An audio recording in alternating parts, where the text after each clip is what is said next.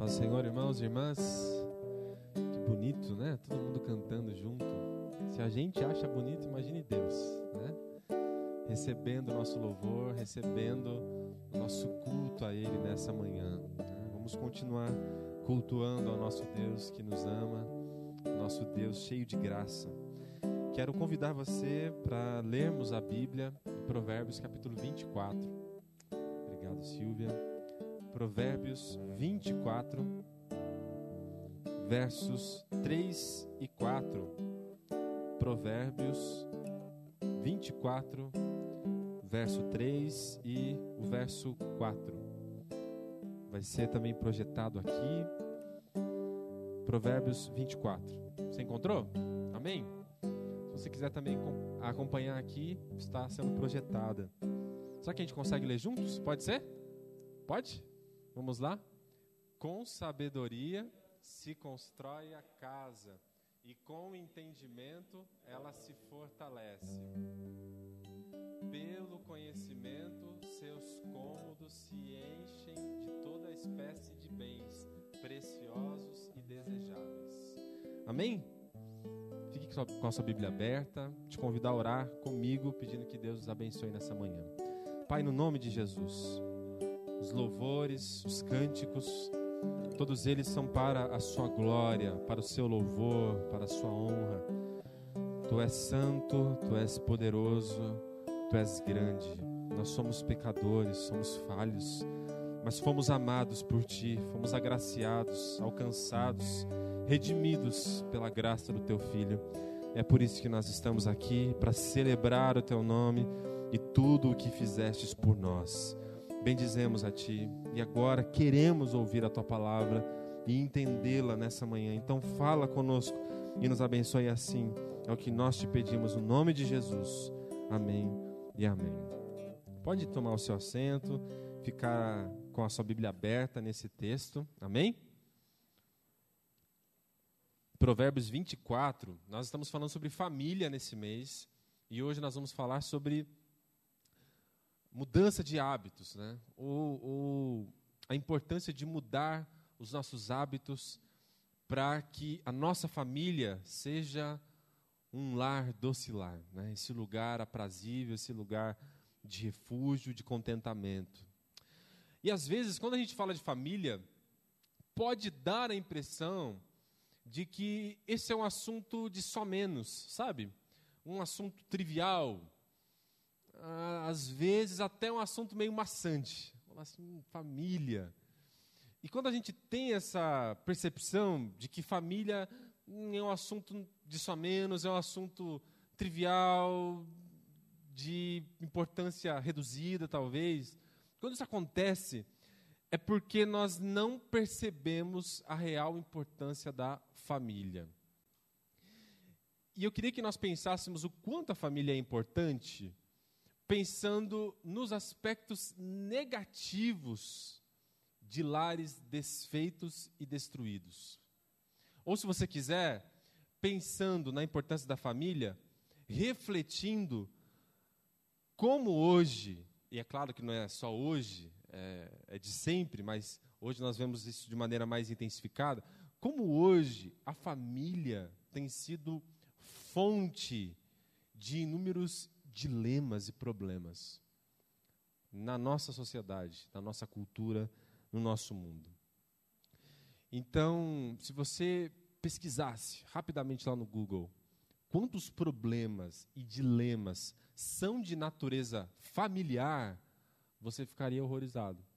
Você perceberia que talvez a metade ou mais da metade dos problemas que existem em nossa sociedade, dos dilemas que existem hoje, eles são de natureza familiar. Problemas emocionais, por exemplo, traumas, resultados de abusos e de maus tratos na família. Quantos consultórios psiquiátricos, quantas sessões de terapia são dedicadas para lidar com traumas, com deficiências emocionais, advindas de lares disfuncionais. Então, quando você começa a perceber como inúmeros dilemas e problemas hoje, contemporâneos, da nossa sociedade, eles advêm de natureza familiar. Brigas, ah, ah, divórcios, o aumento vertiginoso do divórcio, da separação, que causa traumas e problemas emocionais que as pessoas carregam para sempre. É, se você analisar os rompimentos relacionais que existem hoje, mais do que nunca uma família fragmentada, né? pais que romperam relações com filhos, filhos que romperam relações com os pais, tios com primos, relações rompidas para sempre. Se você pensar, por exemplo, na violência verbal que existe em muitos lares, e às vezes violência física, né? aumento vertiginoso também na pandemia, inclusive, de violência nos lares. Então, quando você começa a pensar em todos esses problemas, intolerância, a, a, a falta de comunicação, a diluição da comunicação nos ambientes familiares, e você começa a perceber que, infelizmente, hoje, um número grande de famílias e de lares que se tornam fontes de problemas, fontes de dilemas para a sociedade. Então, quando você começa a pensar nisso, você percebe que a família não é um assunto de só menos. Pensar em família não é algo trivial. Falar sobre família não é algo de importância reduzida, muito pelo contrário. A família está no palco dos grandes dilemas dos nossos dias. E esses dilemas são causados por hábitos e atitudes destrutivas. Hábitos e atitudes destrutivas. Então, são esses hábitos e atitudes destrutivas que muitas vezes nós cultivamos em nossos lares, em nossa casa, em nossa família, que vão ocasionar, que vão gerar todos esses problemas e dilemas contemporâneos. Então, a raiz, o cerne do problema, eu e você. Meus hábitos, seus hábitos. Minhas atitudes, suas atitudes. Né? Atitudes que cultivamos às vezes deliberadamente, às vezes inconscientemente, reproduzimos hábitos, comportamentos, atitudes que são destrutivos, que são negativos, que trazem inúmeros prejuízos para o casamento, para a relação entre pais e filhos, para o lar, para a família. Então, o que é preciso? Mudar. Mudar, esses, mudar essas atitudes, mudar esses hábitos, mudar essas esses comportamentos que cultivamos e que são destrutivos para o nosso lar. E aí vem a grande pergunta: como mudar então? E é claro, a palavra de Deus é a solução para isso. Né? É a palavra de Deus que nos ajuda a mudar de atitude, mudar esses comportamentos, mudar esses hábitos destrutivos que trazem prejuízo para a nossa família, para o nosso lar, para a nossa casa. E como que a gente muda? o texto que a gente leu aqui, Provérbios, eu acho que nos ajuda a a entender como a gente consegue mudar. E uma das formas é pela sabedoria de Deus. Indo à fonte da sabedoria, que é Deus. E buscando de Deus sabedoria para os nossos lares, para a nossa vida, para a nossa casa, para o nosso comportamento, para as nossas atitudes, para os nossos hábitos. Ou seja, mudar a rota das nossas atitudes pela sabedoria divina. E onde nós encontramos a sabedoria divina? Onde nós encontramos a sabedoria de Deus? Na palavra de Deus. Então, Provérbios 24, versos 3 e 4, fala sobre a sabedoria de Deus. E como a sabedoria de Deus consegue nos ajudar a cultivar um lar feliz. Esses versos aqui, o 3 e o 4, eles comparam a nossa família, a nossa, a nossa casa, a nossa, o nosso lar, a uma casa que precisa ser construída, fortalecida e repleta de coisas boas. É uma metáfora, os versos 3 e 4. Então, comparando o nosso lar a uma casa que precisa ser construída, fortalecida e repleta de coisas boas, o sábio aqui nos ensina que isso só pode acontecer pela sabedoria de Deus. Não tem como a gente conseguir mudar as nossas atitudes se não for pela sabedoria que vem de Deus. Se a gente tentar mudar nossas atitudes e hábitos por nós mesmos, sem a direção sábia de Deus, a gente não consegue. Né? Só Deus pode nos ajudar nisso e pela palavra dele. E quando a gente se dispõe, então, a buscar a sabedoria de Deus, o que acontece? três coisas aqui com base nesse texto. Então, primeira coisa, a sabedoria de Deus vai, vai fornecer o fundamento para o seu lar, o fundamento para o nosso lar. Por que o fundamento? O Provérbios 24, verso 3 começa assim: Com a sabedoria se edifica a, a casa, com sabedoria se edifica a casa. Edifica, constrói. Na verdade, se você perceber, vai ter uma progressão aqui do, dos verbos. O verso 3 diz: Com a sabedoria se edifica. E o verso 3, ainda na, na parte final, diz: E com entendimento ela permanece firme, ou ela se estabelece a ideia é que primeiro a casa precisa ser edificada, construída sobre o fundamento, para depois ela ser fortalecida, estabelecida, no sentido de permanecer firme para não cair. Então, o primeiro passo é o fundamento da construção. E o fundamento da construção é a sabedoria de Deus. Mas qual é, ou melhor dizendo, o que é essa sabedoria de Deus? Porque diz que é pela sabedoria que a casa é edificada, pela sabedoria que a casa ela é construída, é pela sabedoria que a nossa família encontra um fundamento. E o que é sabedoria de Deus? A sabedoria de Deus é basicamente algo muito prático. Por isso que a gente está falando sobre hábitos aqui. Sabedoria de Deus tem a ver com conhecer e aplicar a vontade de Deus às nossas vidas de maneira prática é a, a aplicação prática da vontade de Deus. É pensar, sentir e agir conforme a vontade de Deus. Isso é sabedoria.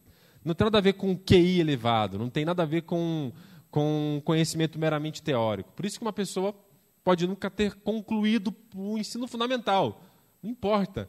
Se você olhar para o jeito que essa pessoa vive, você vai dizer assim: essa pessoa é sábia. Essa pessoa é sábia no jeito que ela fala.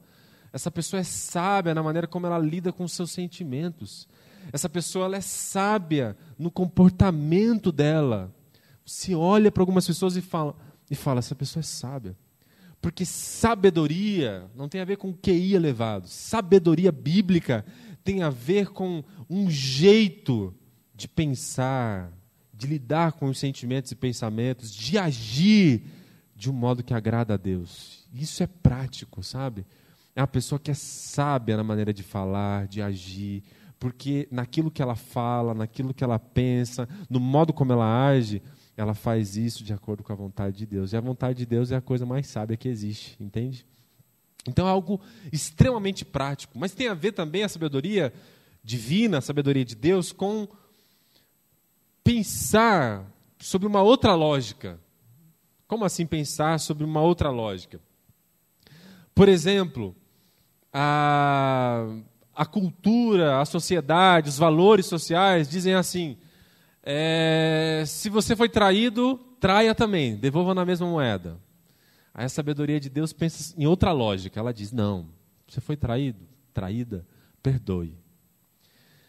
Na nossa sociedade é, materialista, as coisas valem mais do que pessoas. Pessoas desgastam-se e passam grande parte do seu tempo é, longe da família, longe de casa, porque o mais importante é conquistar bens, propriedades, galgar status sociais, assim por diante, porque na, na sociedade e na cultura materialista as coisas valem mais do que pessoa, pessoas. Mas na lógica de Deus, não. Na lógica de Deus, tempo de qualidade com a família é mais importante do que os bens materiais.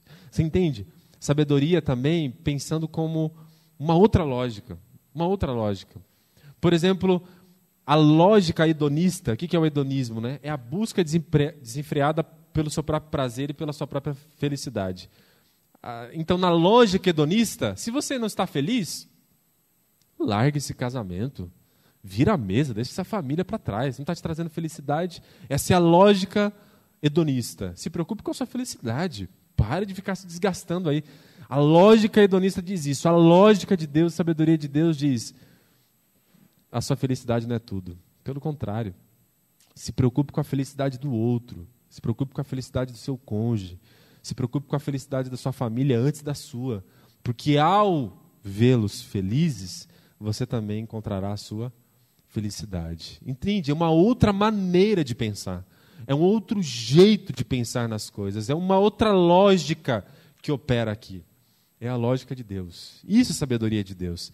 É agir de maneira sábia, é falar de maneira sábia, é ter atitudes de maneira sábia, mas é pensar, agir sob uma outra lógica e a lógica de Deus. Só que para pensar e agir sobre outra lógica, a lógica de Deus, você precisa conhecer a vontade de Deus. E a vontade de Deus está na palavra de Deus. Essa é a questão. Então, não tem como você ter sabedoria de Deus sem a palavra de Deus. E o, o sábio está dizendo que é essa sabedoria de Deus, prática no dia a dia, que vai dar o fundamento de um lar e de uma família feliz. É a base, é o fundamento. Sabedoria aqui, sempre, de maneira prática. Sabedoria aqui, como atitudes concretas. Por exemplo, não adianta você é, vir à igreja, orar todos os dias, ler a Bíblia todos os dias, se as suas atitudes não são sábias na sua família. Essa é a questão. Porque a sabedoria sempre é prática, essa é a ideia. Então, o que vai construir um lar feliz, o que vai construir novos hábitos, novas atitudes, é sempre a prática concreta da vontade de Deus em nossas vidas. Então, não adianta, é, sabe, essa, esse cristianismo meramente teórico. Não adianta. Essa sabedoria que só enche a cabeça de conhecimento, mas nunca enche as nossas vidas de atitudes concretas. Sabedoria bíblica basicamente se consiste em atitudes concretas, atitudes sábias. Então não adianta ter um curso de teologia, ser PhD e não é sábio na maneira de falar. Não é sábio na maneira de agir. Não é sábio no jeito de tratar as pessoas em casa. Não adianta nada. Então você pode ser muito inteligente, você pode ter muito conhecimento teórico, bíblico, religioso, não importa. Se, se, você não vive a vontade de Deus, se você não, não, não tenta tratar as pessoas como Deus quer que você, como Deus quer que você as trate, se você não as ama como Deus quer que você as ame, se você não é gentil como Deus quer que você seja gentil com elas, se você não as perdoa como Deus quer que você as perdoe, isso não é sabedoria. Porque sabedoria é um viver prático. E é isso, diz o texto, que edifica o lar, que constrói uma família. Uma família que vai se ver livre desses hábitos que são destrutivos. Então é só a sabedoria de Deus no nosso dia a dia que vai mudando os nossos hábitos e os nossos comportamentos e as nossas atitudes diárias. Então, Comece a pensar, à luz desse texto aqui, quais são as atitudes, os hábitos e comportamentos que precisam mudar na sua e na minha vida. Porque se a gente não mudar, isso não é sabedoria. A sabedoria de Deus tem a ver com coisa prática, diária. Então, diz o texto aqui, que por que a, só a sabedoria pode nos ajudar? Porque a sabedoria bíblica, então, ela vai fornecer o fundamento do nosso lar, né? a base para o nosso lar. Agora, no segundo lugar, o texto diz que também a sabedoria de Deus não somente vai fornecer o fundamento do nosso lar, mas vai fornecer o fortalecimento para o nosso lar. Porque diz o texto que é com sabedoria, o verso 3, que se edifica a casa, e é com entendimento que ela permanece firme. É com o entendimento que a casa permanece firme. Sabedoria e entendimento, sinônimos. No, no verso 4 também vai dizer pelo conhecimento. Sabedoria, entendimento, conhecimento são sinônimos aqui. É conhecer a vontade de Deus e vivê-la. Mas o que existe aqui de diferente, com quanto sabedoria, entendimento e conhecimento sejam sinônimos, o que diferencia no texto aqui é uma progressão. Primeiro você constrói, fundamenta uma casa, e depois do texto você fortalece essa casa, deixa ela firme, sólida, para ela permanecer firme. Então aqui tem um outro passo que é solidificar a casa. A casa como metáfora para a família. Então, ter uma família solidificada, fortalecida. Por que fortalecida? Porque se ela não for fortalecida, ela vai ser abalada. Essa é a ideia. Uma casa não fortalecida, uma família não fortalecida, ela é abalada. Ela é abalada. Tem casas que são como casas no sentido metafórico, famílias que são como casas de neve. São bonitas no, no inverno, mas quando chega o verão, ela derrete. Né? Então elas são bonitas por uma época. Quem olha de fora fala: nossa, que família legal, que família feliz. Mas quando chega um momento difícil, ela é fragilizada, ela é abalada. Ela não é um lar, uma casa fortalecida. Jesus usou uma outra metáfora, né? uma outra imagem lá em Mateus capítulo 7, você se lembra? Quando ele disse que fez uma comparação, né, sobre aquele que construiu uma casa sobre a areia e veio a tempestade e a casa caiu. E teve um outro que construiu a casa sobre a rocha. E aí veio o vendaval, a tempestade e a casa permaneceu firme em pé. Ela não foi abalada. Jesus vai dizer que essa rocha é Ele mesmo, mas também a Sua palavra. É a Sua palavra. Então aqui tem a ideia de lares e de famílias que precisam ser fortalecidas. E como elas são fortalecidas? Pelo entendimento. Pelo entendimento se mantém a casa firme. Ou seja, no momento difícil, o que vai permitir que a casa permaneça em pé, de novo, é o entendimento, é a sabedoria, é o conhecimento prático da vontade de Deus, para saber lidar com esse momento. Senão a casa vai ruir. Senão a casa vai vai, vai, vai desmoronar. Essa é a ideia. Porque tem muitas coisas que abalam os lares e as famílias. Muitas, muitas.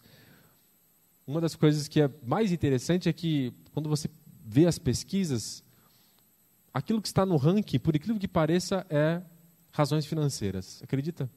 Muitos lares são abalados por questões financeiras. No ranking é, dos motivos de divórcio, por exemplo, sempre aparece lá a questão financeira.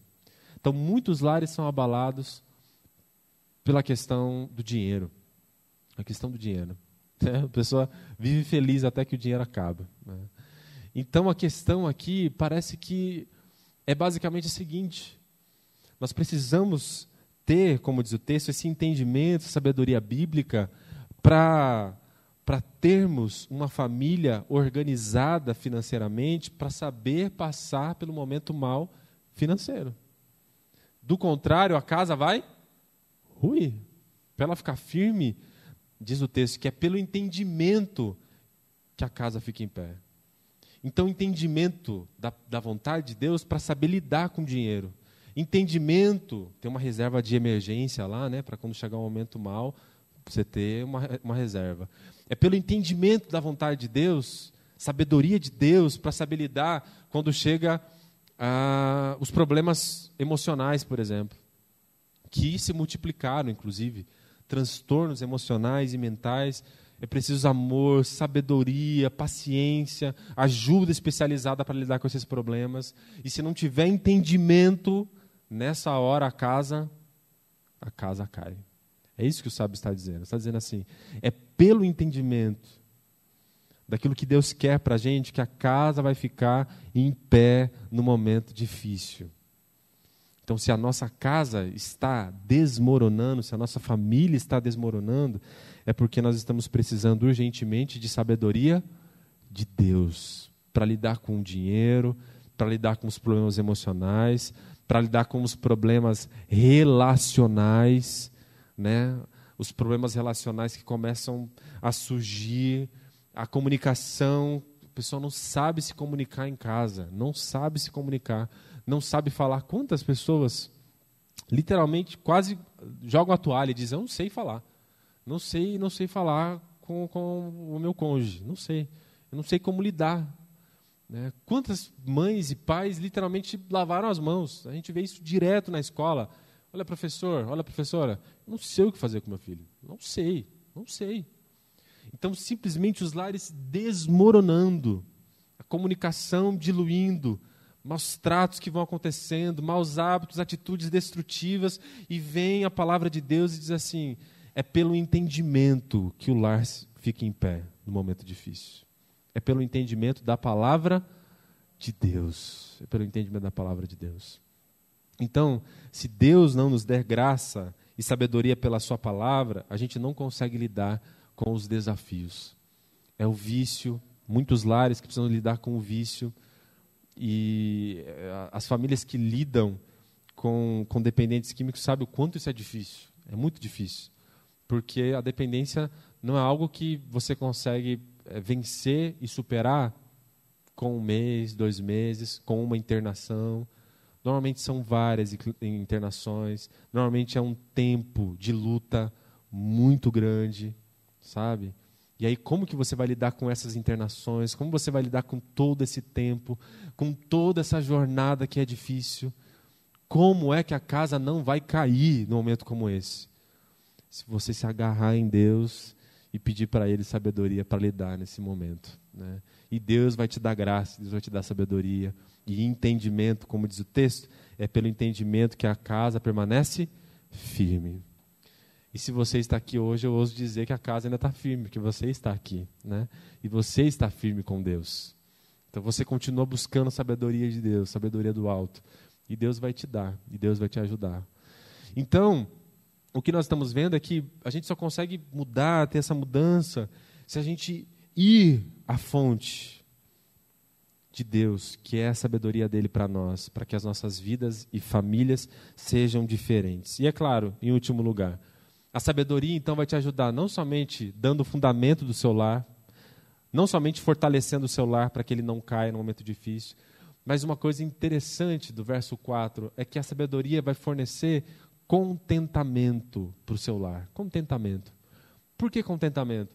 Tem uma progressão na metáfora, né? Olha o verso 4. Diz assim: E pelo conhecimento, as suas salas, ou na sua tradução pode ser cômodos, ou pode ser câmaras, não importa. Pelo conhecimento, as suas salas se encherão de todas as riquezas preciosas e agradáveis é, é uma progressão na metáfora. A primeira casa é construída, verso 3, na parte A. A casa é construída pela sabedoria. Parte B do verso 3. A casa é fortalecida pela sabedoria, pelo entendimento. Ela fica firme para ela não ser abalada, para ela não cair no momento mal. E não adianta nada uma casa construída e fortalecida se ela ficar vazia. Aí diz o verso 4: depois que ela é construída, fortalecida, Diz o verso 4 que pelo conhecimento os seus cômodos, as suas salas se enchem, se enchem. Não adianta uma casa construída e vazia. Se a casa estiver vazia, o que, que você faz? Você não mora nela, você quer a outra casa. Já viu aquela ideia né, de que a grama do vizinho diz que é mais verde? Que, que tem gente que quando não tem casa, começa a procurar fora, porque a casa está vazia. A casa está vazia, a casa não tem, não tem contentamento ela está vazia. Vazia do quê? Vazia daquilo que é valioso, vazia daquilo que é precioso. E é uma metáfora também. O que é valioso, o que é precioso? O que há de mais valioso e o que há de mais precioso é aquilo que dinheiro não pode comprar. O que há de mais valioso e, há, e o que há de mais precioso é aquilo que dinheiro não pode comprar. Paz, harmonia, carinho, afeto, respeito mútuo cuidado recíproco. Então, isso é o que dinheiro não pode comprar, o que há de mais valioso.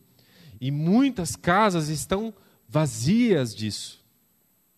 E quando a casa está vazia disso, os cômodos estão vazios disso, é quando os membros da família começam a procurar isso fora de casa.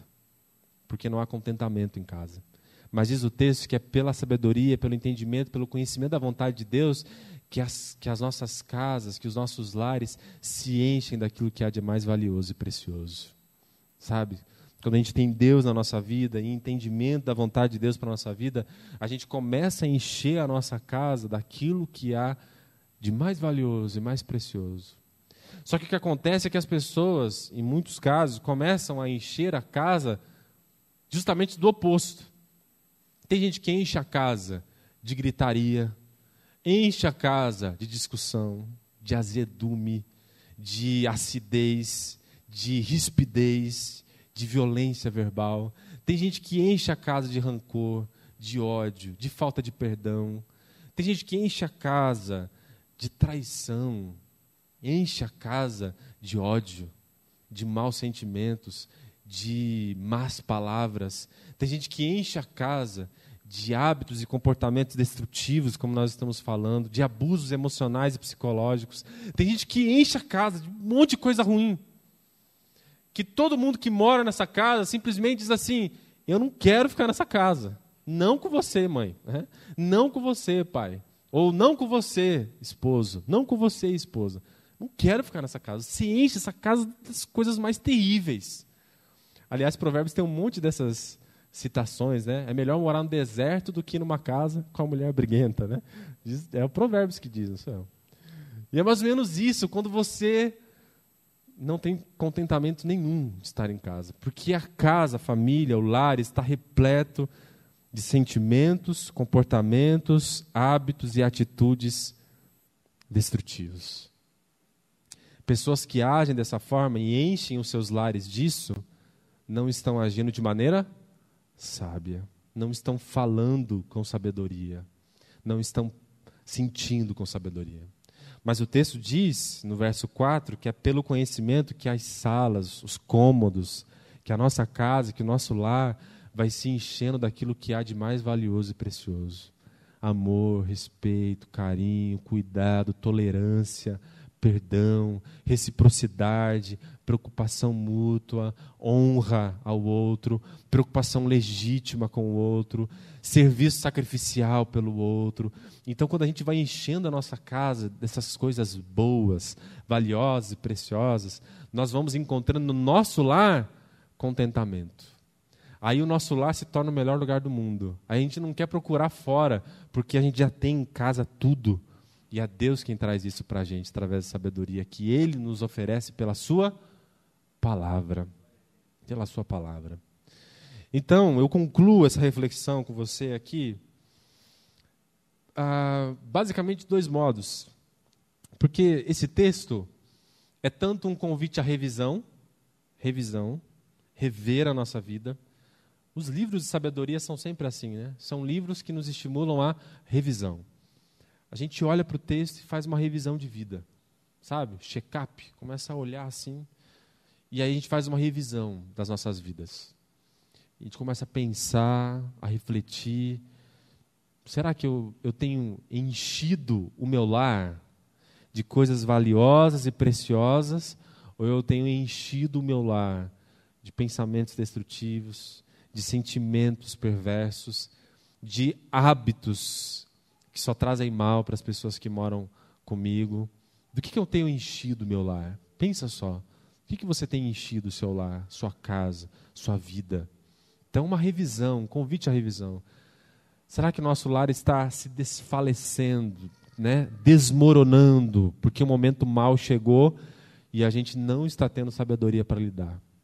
A gente não está tendo sabedoria para lidar com a crise financeira, com o problema emocional, com o rompimento relacional, com os problemas na comunicação, no lar. Como é? Será que a gente está tendo sabedoria para lidar? Será que a nossa casa está fortalecida ou está cheia de, de, de rachaduras? Está se desmoronando? Pensa só. Então, a conclusão dessa reflexão é uma revisão. E, em segundo lugar, um convite à mudança. Depois que a gente rever é a hora de mudar. O que, que precisa mudar? Né? Se você já identificou, então é hora de mudar. Mudar de hábitos, mudar de comportamento, mudar de atitudes. Eu quero te convidar a orar comigo, ficar em pé, por gentileza. Quero te convidar a orar nesse sentido. Revisando a sua vida, revisando a sua, sua casa, seu lar, que você também possa tomar a atitude de mudar. Então, olha para o seu casamento, olha para a sua relação como pai, como mãe, como filho, como esposo, como esposa. Olha para a sua vida como pessoa. É, como você tem enchido o lugar em que você mora. Né? Pensa nisso. Eu queria que você orasse não somente por si, mas que você também orasse por outros lares, por outra família, por outra casa, Vem à sua mente uma casa, uma família, vem à sua mente alguém, de repente é sua irmã, de repente é seu irmão, de repente são seus pais, um amigo, um colega, Você sabe que está atravessando um momento difícil. E sabe de uma coisa? Deus é especialista em coisas difíceis, né? Quando Deus chega em um lar, em uma casa, as coisas mudam. Não é o céu, porque o céu ainda não chegou.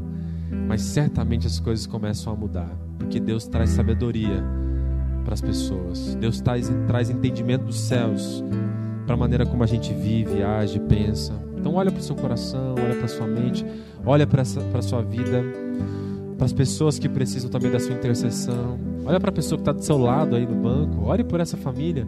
Ore pela família do seu irmão. Ore pela família da sua irmã.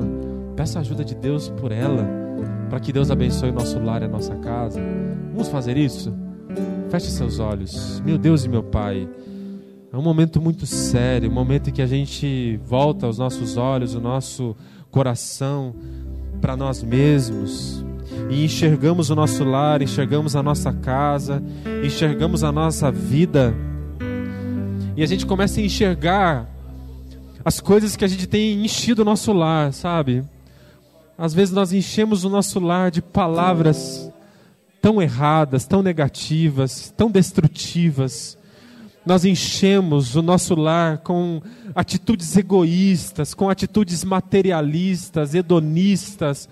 A gente vai enchendo o nosso lar de atitudes repletas de ódio, de rancor, de ressentimento, falta de perdão, falta de amor, falta de cuidado desrespeito para com o outro, intolerância para com o outro, rispidez, comportamento explosivo.